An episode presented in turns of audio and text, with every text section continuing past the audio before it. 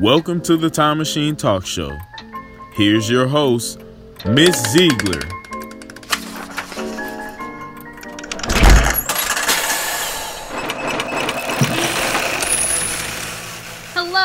Awesome AP scholars. Welcome back to the fourth episode of Time Machine Talk Show. Today we'll be talking and discussing about the early civilizations. So if you go to page 80 in your textbook, the first topic is comparing Mesopotamia and Egypt. And the question that we're going to try to answer is in what ways did Mesopotamian and Egyptian civilizations differ from each other?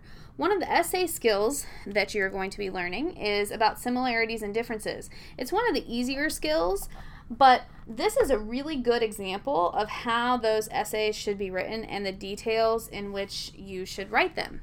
So pay attention to that as we're looking for similarities and differences.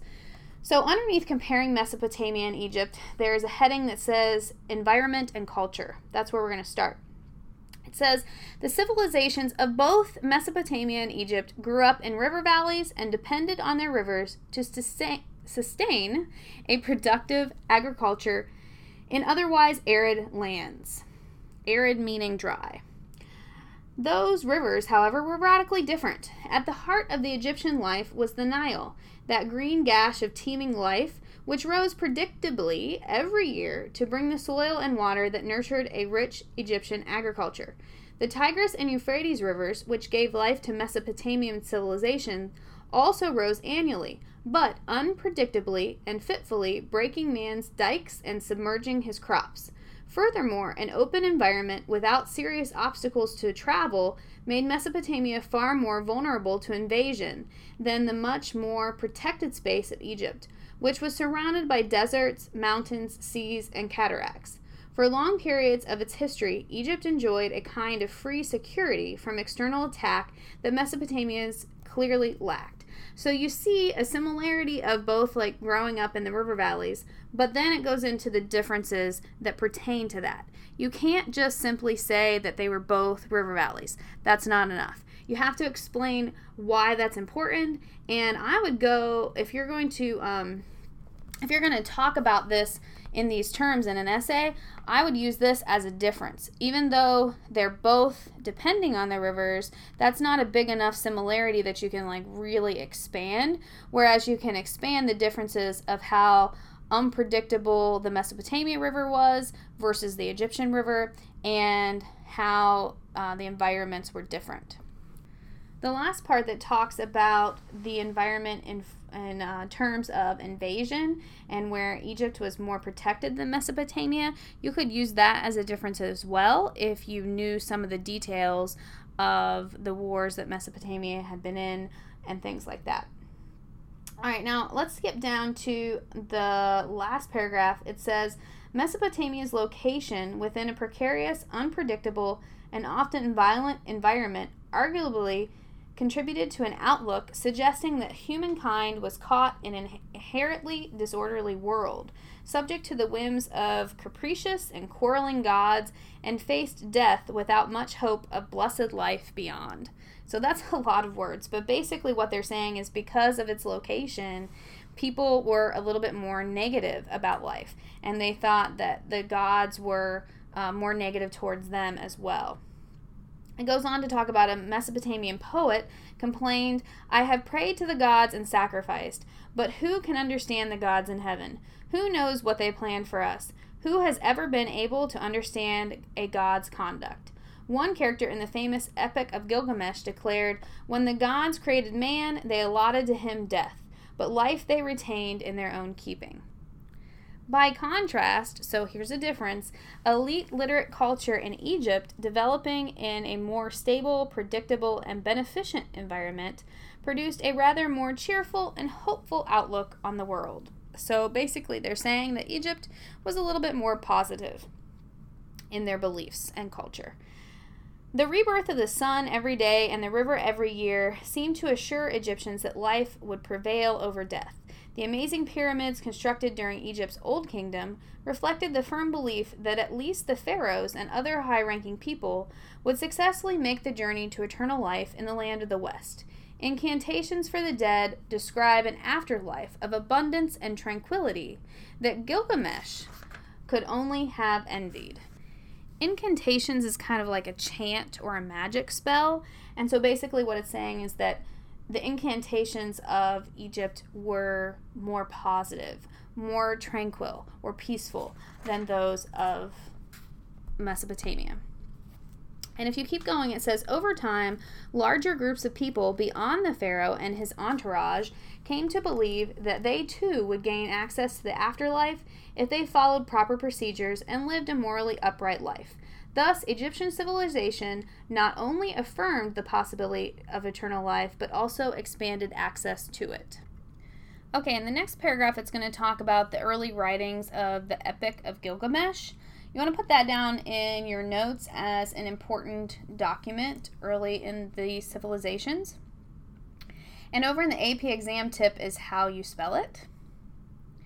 And the paragraph goes on to say if the different environments of Mesopotamia and Egypt shape their societies and cultures, those civilizations, with their mounting populations and growing demands for resources, likewise had an impact on the environment. So, this whole paragraph is going to talk about what their impact on the environment was. Take some notes on this. It says the Epic of Gilgamesh inscribed in mythology the deforestation of Mesopotamia. When the ruler Gilgamesh sought to make for himself a name that endures by building walls, ramparts, temples, he required much timber. But to acquire it, he had to first kill Humbaba, appointed by the gods to guard the forest. The epic describes what happened next. Then there followed confusion. Now the mountains were moved and all the hills, for the guardian of the forest was killed. They attacked the cedars, so they pressed on into the forest. And while Gilgamesh felled the first of the trees of the forest, Enkidu, a friend of Gilgamesh, cleared their roots as far as the banks of the Euphrates. In Sumer, or southern Mesopotamia, such deforestation and the soil erosion that followed from it sharply decreased crop yields between 2400 and 1700 BCE. So, the results of the deforestation would have been erosion, which decreased the crop yields. Make sure and put that down in your notes. Also contributing to this disaster was the increasing salinization of the soil, a long term outcome of intensive irrigation. Salinization just means the process of adding salt to the soil. So let's go on. Let me find my spot here. Um, by 2000 BCE, there were reports that the earth turned white as salt accumulated in the soil. As a result, wheat was largely replaced by barley, which is far more tolerant of salty conditions. This ecological deterioration clearly weakened Sumerian city states, facilitated their conquest by foreigners, and shifted the center of Mesopotamian civilization perma- permanently to the north. So that was pretty devastating, right? Like, I mean, it completely shifts the whole civilization because of this um, impact on the environment. All right, going on, it's going to talk about Egypt. So it says Egypt, by contrast, here's a difference, created a more sustainable agricultural system, which lasted for thousands of years and contributed to the remarkable continuity of its civilization. There's that word continuity, that means it does not change. Whereas Sumerian irrigation involved a complex and artificial network of canals and dikes that led to the salinization of the soil, its Egyptian counterpart was much less intrusive, simply regulating the natural flow of the Nile. Such a system avoided the problem of salty soils, allowing Egyptian agriculture to emphasize wheat production, but it depended on the general regularity and relative gentleness of the Nile's annual flooding. On occasion, that pattern was interrupted, with serious consequences for Egyptian society. An extended period of low floods between 2250 and 1950 BCE led to sharply reduced agricultural output, large scale starvation, the loss of livestock, and consequently social upheaval and political disruption. Nonetheless, Egypt's ability to work with its more favorable natural environment enabled a degree of stability and continuity that proved impossible in Sumer, where human action intruded more heavily into a less benevolent natural setting. So, that last sentence would be important to put in your notes, but we can summarize it a little bit and just say that Egypt had a more favorable natural environment, which helps it be more sustainable or long lasting. Whereas Sumer because of how they irrigated, it affected the land and it was not as good of a natural setting for that civilization. Okay, moving on, it talks about the political differences between Mesopotamia and Egypt. So we're going to look at page 82 at the very bottom. It says politically as well as culturally and environmentally, Mesopotamia and Egypt civilizations differed sharply. For its first thousand years, Mesopotamian civilization, located in the su- southern Tigris Euphrates region, known as Sumer, was organized in a dozen or more separate and independent city states. Each city state was ruled by a king, who claimed to represent the city's patron deity, who controlled the affairs of the walled city and surrounding rural area. Quite remarkably, some 80% of the population of Sumer lived in one or another of these city states, making Mesopotamia the most thoroughly urbanized society of ancient times. The chief reason for this massive urbanization, however, lay in the great flaw of this system, for frequent warfare among these Sumerian city states caused people living in rural areas to flee to the walled cities for protection. With an overarching authority, rivalry over land and water often led to violent conflict. These conflicts, together with environmental devastation, eventually left Sumerian cities vulnerable to outside forces. And after 2350 BCE, stronger peoples from northern Mesopotamia conquered Sumer's warring cities, bringing an end to the Sumerian phase of Mesopotamian civilization. First, the Akkadians, and later the Babylonians and the Assyrians created larger territorial states or bureaucratic empires that encompassed all or most of Mesopotamia periods of political unity now descended upon this first civilization, but it was unity imposed from the outside. Whereas European civilization, it's going to be different. You see that they use by contrast. You can use that in your essays when you're doing uh, differences. So, Egyptian civilization, by contrast, began its history around 3100 BCE with the merger of several earlier states or chiefdoms into a unified territory that stretched some thousand miles along the Nile. For an amazing 3,000 years, the Egypt of the pharaohs maintained its unity and independence, though with occasional interruptions. A combination of wind patterns that made it easy to sail south along the Nile and a current flowing north facilitated communication, exchange, unity, and stability within the Nile River. Here was a record of political longevity and continuity that the Mesopotamians and many other ancient peoples could not replicate. So that basically just means that because the communication and unity was so good that they had political stability that it continued throughout time. An Egyptian territorial state and cultural identity persist still in northeastern Africa. Cities in Egypt were less important than in Mesopotamia, although political capitals, market centers, and major burial sites gave Egypt an urban presence as well. Most people lived in agricultural villages along the river rather than in urban centers, perhaps because Egypt's greater security made it less necessary for people to gather in fortified towns. The focus of the Egyptian state res- resided in the pharaoh, believed it to be God in human form. He alone assured the daily rising of the sun and annual flooding of the Nile. All of the country's many officials served at his pleasure, and access to the afterlife lay in proximity to him and burial in or near his towering pyramids.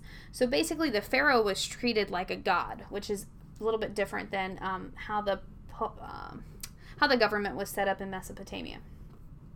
This image of the pharaoh and his role as an enduring symbol of Egyptian civilization persisted over the course of three millennia. But the realities of Egyptian political life did not always match the ideal, as the zooming in feature on Paneb so vividly illustrates, if you see page 84. Uh, by 2400 BCE, the power of the pharaoh had diminished, as local officials and nobles who had been awarded their own land and were able to pass their positions on to their sons assumed greater authority. When changes in the weather resulted in the Nile's repeated failure to flood properly around 2200 BCE, the authority of the pharaoh was severely discredited, and Egypt dissolved for several centuries into a series of local principalities.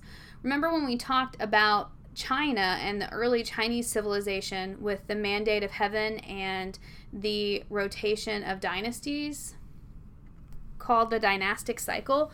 Remember, we discussed that because of weather, sometimes a ruler would fall out of favor because he was blamed for the flooding. The same thing is happening here in Egypt, and that's what they just discussed there. The next section talks about the interaction between Egypt and Mesopotamia and how they traded with each other. And then it goes on to talk about civilization as a word and what it all means. So make sure and finish up that part of the reading. If you want to look at the documents, the documents are really good. They're about the Indus River Valley civilization. And you can look at some artifacts. There's also some multiple choice questions that you can practice and some short answer questions that you can practice. If you need help with that, stop by the Learning Center sometime during tutorials and I will help you out. So that wraps up episode four of the Time Machine Talk Show. Talk to you next time.